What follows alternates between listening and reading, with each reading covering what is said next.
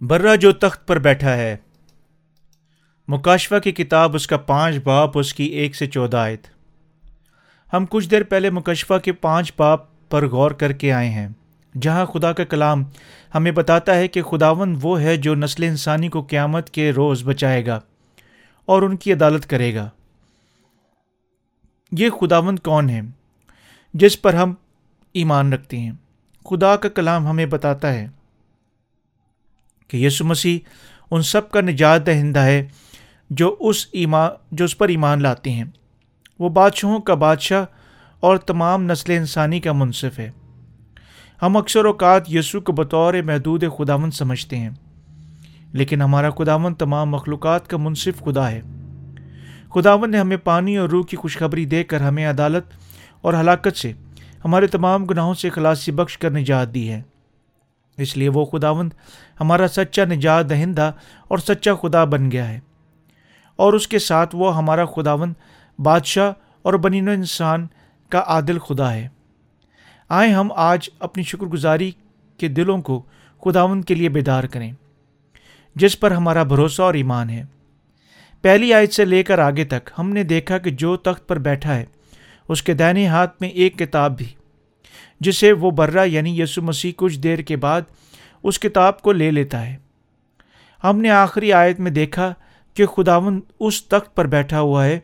یہ کلام ہمیں یہ بتاتا ہے کہ خداوند بہت جلد برین و انسان یعنی ایمانداروں اور غیر ایمانداروں کا منصف ہوگا۔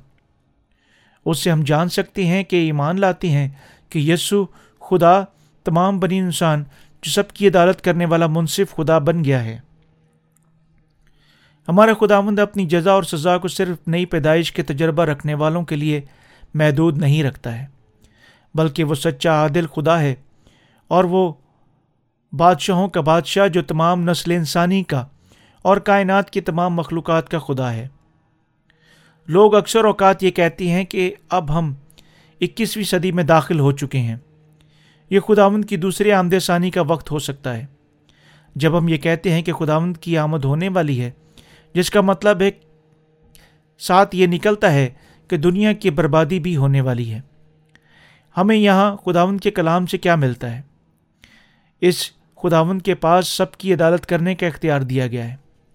ہمارا خداوند اس دنیا میں انسانی جسم لے کر آیا۔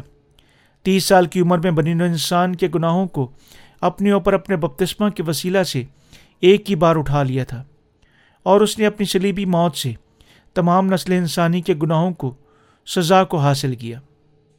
صرف خدا باپ ہی تمام انسانوں اور تمام آسمان اور زمین کی مخلوقات سے پرستش اور عزت کو حاصل کے لائق خدا ہے، بلکہ یہ حق اس نے اپنے بیٹے یسو مسیح کو بخش دیا تاکہ اس کی باپ کے ساتھ عزت اور پرستش کی جائے۔ اس لیے کہ اس نے خدا باپ کی مرضی کو پورا کیا اور تابے رہا تھا۔ اس لیے مسیح باپ تمام عدالتی اختیارات میں وراثت کو حاصل کر سکا ہے۔ یسو مسیح کو اختیار دے دیا گیا ہے کہ تمام بنین و انسان کا منصف ہو اور صرف اسی کو تمام بنین و انسان کا نجات دہندہ اور منصف مقرر کیا گیا ہے۔ یہ ہمارے لیے جاننا بے حد فائدہ مند ہوگا کہ کون حقیقت میں ہمارا خداوند ہے جس نے ہمیں نجات بخشی۔ یہ علم ہمیں آخری دنوں میں اپنے ایمان کو بھی مضبوط رکھنے کے لیے بہت اہمیت کا حامل ہوگا۔ جب ہم واضح تعلیم کے ساتھ خداون پر ایمان لاتے ہیں کہ اس کے پاس کیسی قدرت ہے، تو یہ علم ہمیں بھرپور قوت دیتا ہے۔ خداون جس نے ہمیں نجات بخش دی ہے، وہی جسے بھلائی اور برائی کی عدالت کی اختیارات دیا گیا ہے۔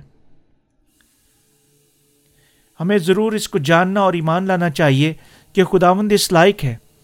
کہ خدا باپ کی طرح اس کی پرستش کی جائے۔ جیسا کہ حوالہ میں بتایا گیا ہے کہ ہمارا خداون دنیا میں آیا۔ ذبح ہوا اور اس نے اپنے خون کے ساتھ ہر قبیلہ، ہر زبان کے لوگوں اور قوموں کی قیمت ادا کر دی اور ان کو خرید لیا ہے۔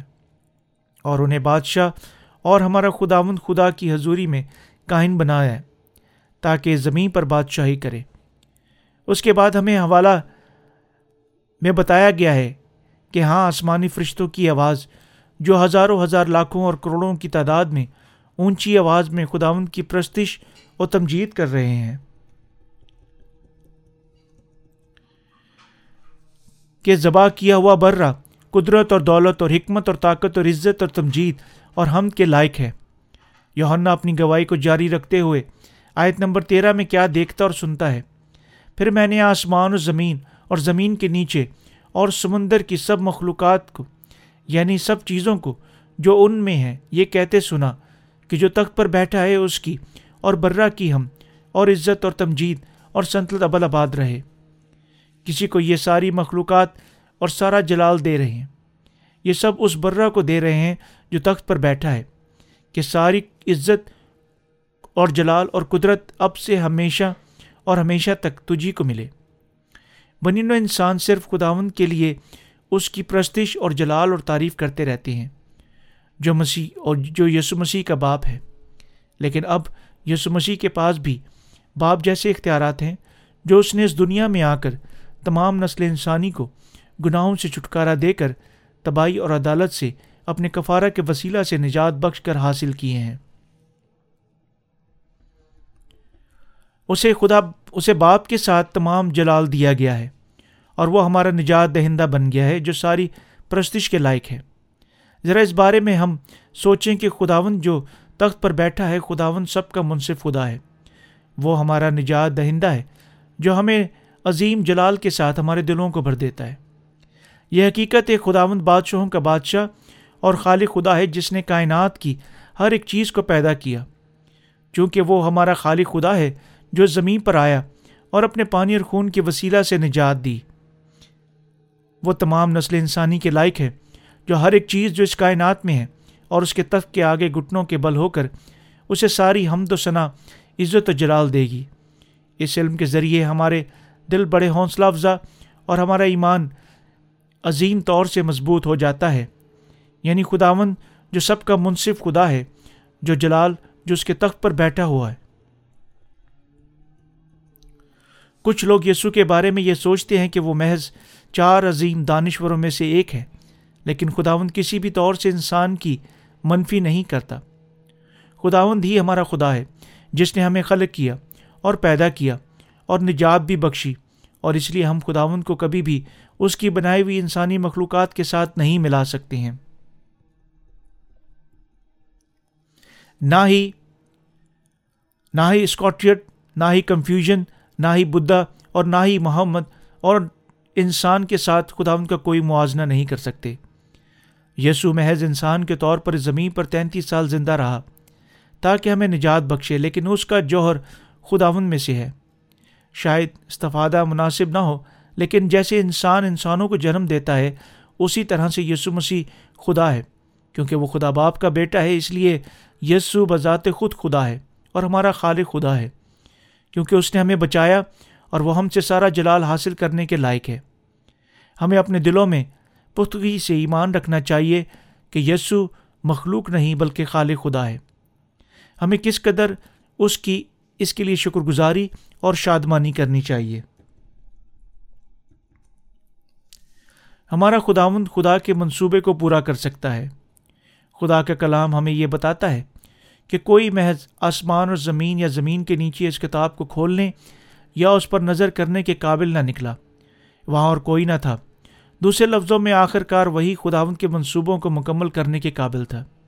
صرف یسو مسیح یہ کر سکتا ہے۔ کیوں؟ کیونکہ خدا نے اپنے بیٹے کے وسیلہ سے تمام چیزوں کو منصوبہ بنایا تھا۔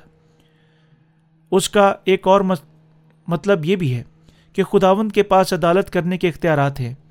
جو خدا باپ کے منصوبے کی سات مہروں کے ساتھ بند کتاب کو کھول سکتا ہے۔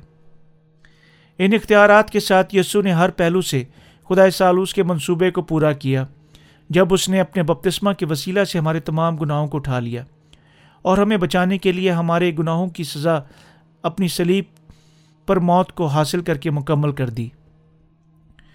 خداون نے ہمارے گناہوں کے لیے اپنی قربانی دے کر اپنی جان کی قیمت کے طور پر ادا کر کے ہمیں خداون کے سامنے کائن بنا کر پیش کیا۔ یسو مسیح انہیں اپنا اپنا بنایا جو اس کی نجات پر ایمان لاتے ہیں، تاکہ اس کے ساتھ بادشاہی بھی کریں۔ جیسا کہ ہمیں خداون کا کلام بتاتا ہے کہ ہم اس کے ساتھ زمین پر بادشاہی کریں گے۔ جب حقیقت میں خداون کی آمد ثانی زمین پر ہوگی، تو سب چیزوں کو فتح کرے گا اور ہزار سالہ بادشاہت کو اس زمین پر عملی جامہ پہنائے گا۔